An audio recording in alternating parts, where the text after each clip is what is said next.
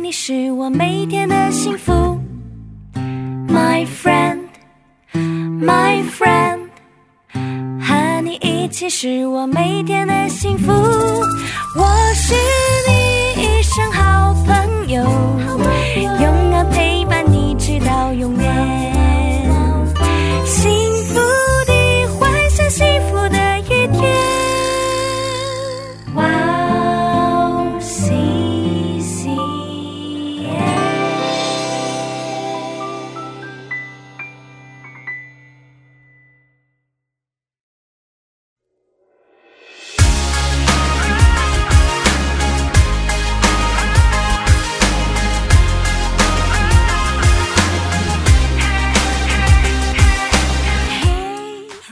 欢迎大家收听幸福时光，我是大家的好朋友 Iris。 大家好，我是 Margarito。 大家过得还好吗？ 非常期待这个时间又可以跟大家一起来学习了。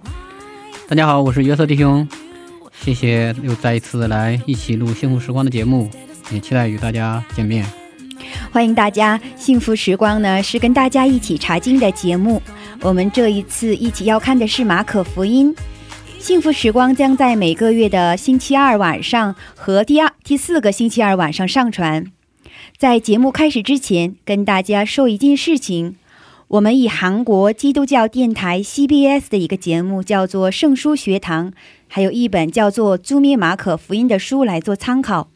我们还邀请了韩国鞍山塔特利姆教会的牧师为我们当顾问。 今天的题目叫做 主要用它。要看的部分是马可福音十一章一到十节。 那我们一起来听一下今天的经文。 耶稣和门徒将近耶路撒冷，到了伯法其和伯大尼，在橄榄山那里，耶稣就打发两个门徒，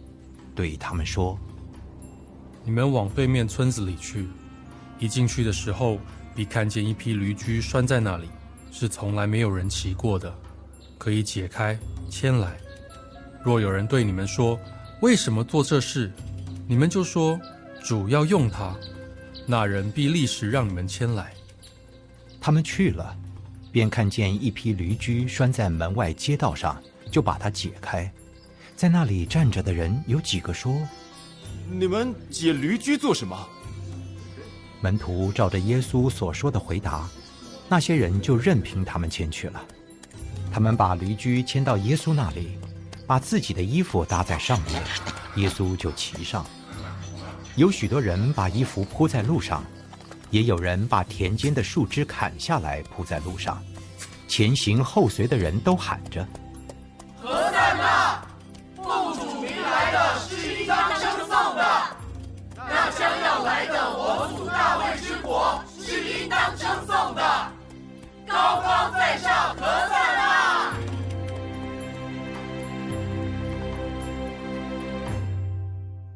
耶稣进了耶路撒冷，入了圣殿，周围看了各样物件。 欢迎大家继续收听幸福时光。 刚才我们听完了今天的经文， 今天的题目叫做主要用它。 经文是马可福音十一章一到十节。 马卡里奥， 能给我们简单的介绍一下这大概是什么内容吗？ 好的，今天的经文主要讲的是耶稣进耶路撒冷的故事。 在到达耶路撒冷之前， 耶稣指示他的门徒去牵一头驴来， 并且耶稣就骑这头驴进了耶路撒冷。 在耶稣进耶路撒冷的途中， 许多民众都热情地欢迎耶稣进耶路撒冷。 讲的是这样的一个故事。 好的，谢谢我们的马卡利奥弟兄。 那今天呢我们要跟大家一起看的呢有四个重点。 第一个是耶稣骑的不是马而是驴驹， 这是为什么呢？ 第二是驴驹的主人怎么能二话不说的就把驴驹给耶稣的门徒呢？ 第三是当耶稣进入耶路撒冷的时候，众人为什么都高声欢呼呢？ 最后一点呢， 那通过今天的内容上帝在跟我说什么呢？ 好，那我们一起来分享第一个重点是耶稣骑的不是马而是驴驹。 那约瑟弟兄，你觉得这是为什么呢？嗯，我们平时看圣经的时候有很多的解释呢，就说，嗯，耶稣起的驴驹是表明耶稣的谦卑呃的态度。但是不止只有他谦卑的一方面，接下来我从两方面嗯来分析一下。嗯，一个是从历史的背景中分析，啊，耶稣表明了耶稣是谦卑与和平的君王。然后第二点呢，就是他应验了圣经中的预言。 预言。嗯，第一点谦卑与和平呢，就是我们看到，嗯，当时的马和驴它有什么不同呢？其实马是和战争有关的，就是圣经中经常会提到车辆马兵，还有箴言书二十一章三十一节，那里说马是为打仗之预备的，得胜乃在乎耶和华。嗯，诗篇二十章七节也有说靠马靠马靠车，嗯， 靠车有人靠车有人靠马，但我们是要提耶和华神的名。就是圣经中的马呢，就是基本上是关于战争而说的。在当时呢，就是呃打仗的时候会骑马，然后如果打完仗回来的国王，他们凯旋回来的时候，或者是将军或者是国王，他们那个时候也会骑马。嗯，我们看到马是代表战争嘛，然后 驴呢，驴是谦卑与和平的一种一个象征，它驴和马不同，是驴是民间嗯所用的，就是容易拉货和耕地呃常使用的动物，就是不管是贵族还是呃有权势的人，还是普通的百姓，都会用驴或者是骡子去作为一种的呃工具吧，就生活中所用的工具。嗯， 交通工具是吧？对，不不只是交通工具啊，或者是他拉货的耕地的都会，哎，都会使用。嗯嗯，就看到其实，嗯，耶稣他骑的是驴，而不是马，就说明了他并不是如罗马人战争胜利以后凯旋回归的那种场面，不是表达这个，而是表现耶稣他是啊一位温柔和平的君王。 因为耶稣也曾经说过，我心里柔和谦卑，你们当负我的恶，学我的样式。嗯，从这一点来说的话，嗯，其实是表达了耶稣谦卑与和平。 然后第二点呢，就是我们看到，那就是第一点的话，我这样总结，这样我嗯我这样总结对不对？就是啊，马就是征战的时候，或者是这个国王打完胜仗啊， 将军打完胜仗之后回来的时候会骑马，然后呢驴就是当时是一种呃工作的工具吧，拉货呀耕地呢，它还可能就是说嗯这样的一个交通工具，会骑着这个马。对对对，然后耶稣呢进入这个呃耶路撒冷的时候的话，他骑驴的话说明也稣他不是来宣布征战的，要跟罗马去征战啊，骑驴就是象征着耶稣他是一个和平的身份来进入到这个 耶路撒冷城的。对对，和平谦卑的身份。嗯，对的。然后第二点呢，就是其实他也是为了要成就圣经中的预言。嗯，在撒加利亚九章九节那里有预言过，就是耶稣先要来的，他一些的啊场景，就是说到他是公义的，并且实行嗯拯救，谦谦和和的骑着驴，就是骑着驴的驹子。 对，这里面可以说到就是旧约其实已经预言耶稣来的样式了。嗯，已经在旧约里预言过。对，我马太福音二十一章四到五节那里也说，就是第四节是这么说的，这是成就，是要应验先知的话。其实耶稣，嗯，他是他的降生啊，他在世上的工作啊，他所成就的事在旧约都有预言的。然后耶稣是按照神的预言 来实现的他的救恩，这样一步一步得到实现。哦，那约瑟弟兄第二点的话，就是呃耶稣骑骑驴子的话，就是为了应验旧约里的先知预言过的内容。嗯，对的。哦，真的是感谢你的分享。对。好，那我们的板卡利欧弟兄是怎么为什么觉得为什么耶稣骑的不是马而是驴驹呢？嗯，我觉得耶稣弟兄分享的非常好，也非常的详细。那么我也来总结一下，耶稣弟兄讲的话，就是说另一方一方面的话是驴相对马象征着谦卑和和平。那么另一方面呢，也是通过呃实现了旧约中的预言来象征着耶稣的王权。是的，那我想谈一下我对像谦卑和王权这两个我们会觉得是有就看上去是比较对立的比较矛盾的两方面。对，但是呢我们也可以其实在耶稣的整个的呃他的生涯当中我们可以看到 耶稣作为弥赛亚作为王，他是为了赐给我们救赎，他是谦卑的顺服的为我们钉死在十字架上，他是这样的一个命运和使命。那么正是在他这样的一个他的生命中也是体现出了谦卑和 王权的两方面。那可以说这里边就是你可以再解释一下这个谦卑它是一个什么样的含义吗？谦卑的话，首先的话第一点是 呃钉死在十字架上这样一个命运是非常屈辱的。这样的一个呃耶稣道成肉身他作为神，他道成肉身来到这个世上，本身就是一种降卑。那么我们也可以在他的所有的传道的过程中，我们也可以发现他时刻都是与底层的人民在一起。那么这一种其实许多法利赛人也常常因此来批评耶稣，觉得他和一些身份地位过低的或者说 在法利赛人眼中是罪人的人，他们是耶稣和这样的一些在社会底层的人是一起。那么这样的一个状态，当然我们也看到是谦卑，他不是为了他不是去巴结讨好那些社会地位高的人，那些有权有势的人，而是耶稣时刻都是关心着社会最底层的人。那么另一种的谦卑呢，是体现在耶稣 他在拥有完全的权柄的时候也是愿意放下自己的一切，放下自己的安危，将自己的生命顺服的献在十字架上。那这种谦卑也是耶稣在天父面前这样一种顺服所体现出来的谦卑。嗯，那对哦，我想分享的就是就是在刚才嗯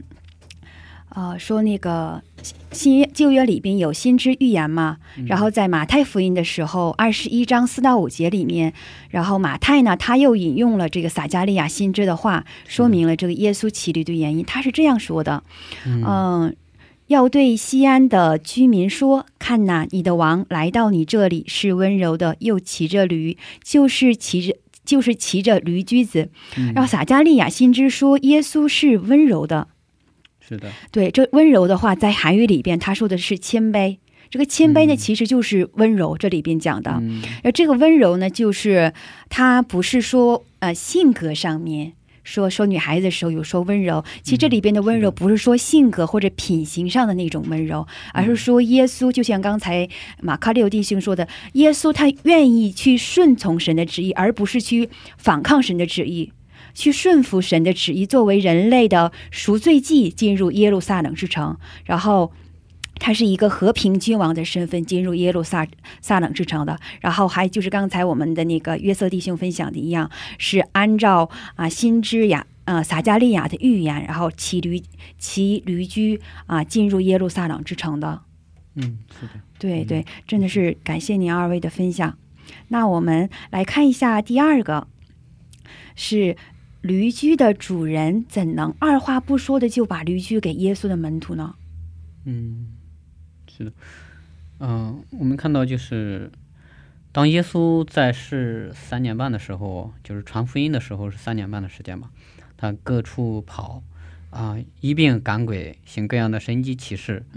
并向他们讲明天国的道理。那我们可以看到在当时的时候，耶稣去多次去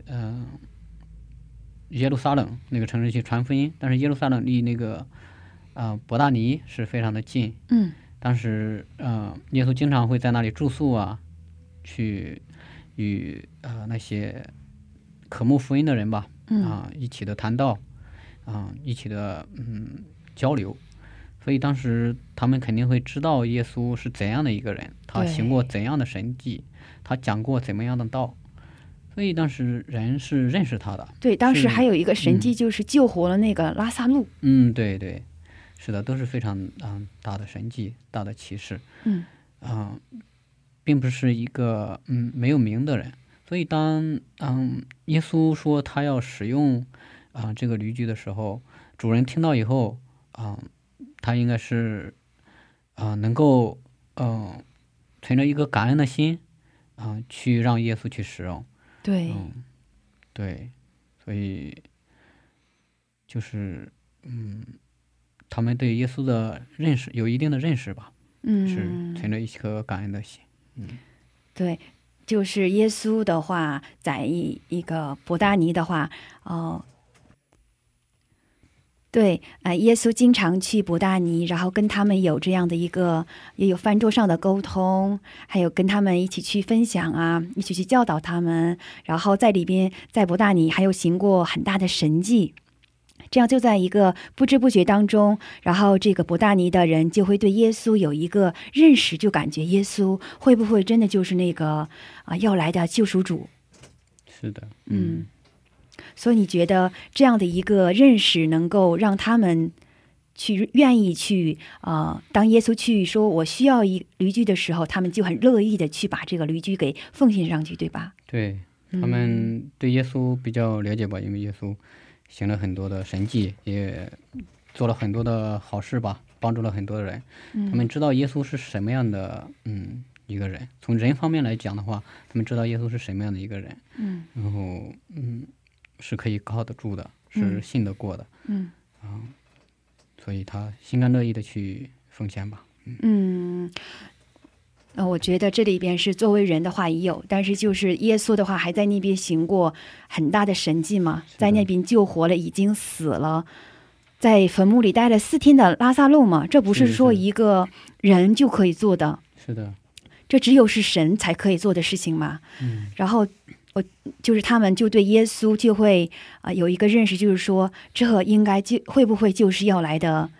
耶稣来的这个救赎主。是的，是的，嗯，弥赛亚。对。那马卡里奥弟兄呢？那、呃、我的话可能，哦，可能有另外一个方面的也是猜测或者是理解吧。嗯，我觉得可能说，虽然像经文里面明说，但是我们可以看到，在整个过程中呢，啊，耶稣是等于说他是预言了他每一个过程。嗯，他说你们进去的时候会看到一个驴驹，然后呢，你们就可以解开牵来，然后如果有人问的时候，你们就回答说主要用它，那么他们就会让你来牵来。所以说我们看到整个过程呢都是在耶稣的这样一个预言当中的，他都预测了每一个过程，对，并且他给了非常详细的解释。嗯，那我想的话，虽然经文里面有明说，但是我想可能耶稣用他的权柄提前启示了这些呃驴的主人啊，或者是那些村庄里的人。嗯，有这种可能性。嗯，对，就像是圣经上没有记录。嗯，是，但可能不管是用怎样的方式，我们相信可能是耶稣用他完全的权柄去能够保证他这样的所有的事情都是顺利的，能够他能够完全的去、嗯、呃去实现这样的一个旧约中的预言。嗯，他可以用一个驴驹进到耶路撒冷来。那其实这样的话，我们也可以看到说，耶稣出生之前像天使领到玛利亚和约瑟，也是有这样的一个过程。嗯，那呃，我想不管是怎样的吧，我们可以在这个故事中能够看出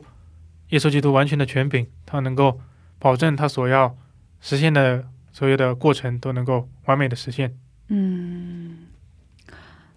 嗯，有道理。对，嗯，好，那我们来看下一个重点是，当耶稣进入耶路撒冷城的时候，众人都高声欢呼，这是为什么呢？嗯，我们看到当时。嗯、他们都在高喊嗯，何撒那嘛，对，因为他们心中盼望着一个弥赛亚，然后要过来带领他们，要他们内心中想的是要复国了，当然就是他们会期待这样的一个弥赛亚。他们看到耶稣在这个世上行了很多的神迹嘛，嗯，嗯也医也医病赶鬼、啊、也做了很多的好的事情，嗯，对当时的百姓带来赐福的这样的事情。嗯，他们把耶稣就是看成了他们心中嗯所想的弥赛亚的那个样子，他们会高喊何撒那何撒那。何撒那的意思是呃颂赞，还有一个意思是救主。他们会想着要嗯耶稣能够嗯、呃、拯救他们。他们想的那个拯救呢是呃能看见的这种，对，能能征战，嗯，能看到的世上的果，所以他们非常的火热，非常的激烈的去呼喊，对，而且当时是因为要过这个逾越节了嘛，都到都要下到下很多的这个人都下到这个耶路撒冷来嘛，人也非常非常的多。是的，嗯，好，嗯，那像我的话，我也觉得，我也是同意说，因为许多民众都意识到或者他们认为耶稣就是这样的一个弥赛亚，是来拯救他们的救主，是要 那其实更关键的是，他们这样一种欢呼，我们看到他们是这样一种是对王的仪式，所以他们是认为耶稣就是来拯救他们的王。对，那我们可以想到，或者说圣经里也不断的在告诉我们，那么当时犹太人所认为的弥赛亚，所认为的王，就是一个帮助以色列脱离罗马的统治，重新能够有一种军事上政治上的独立的这样一种王。 那是的，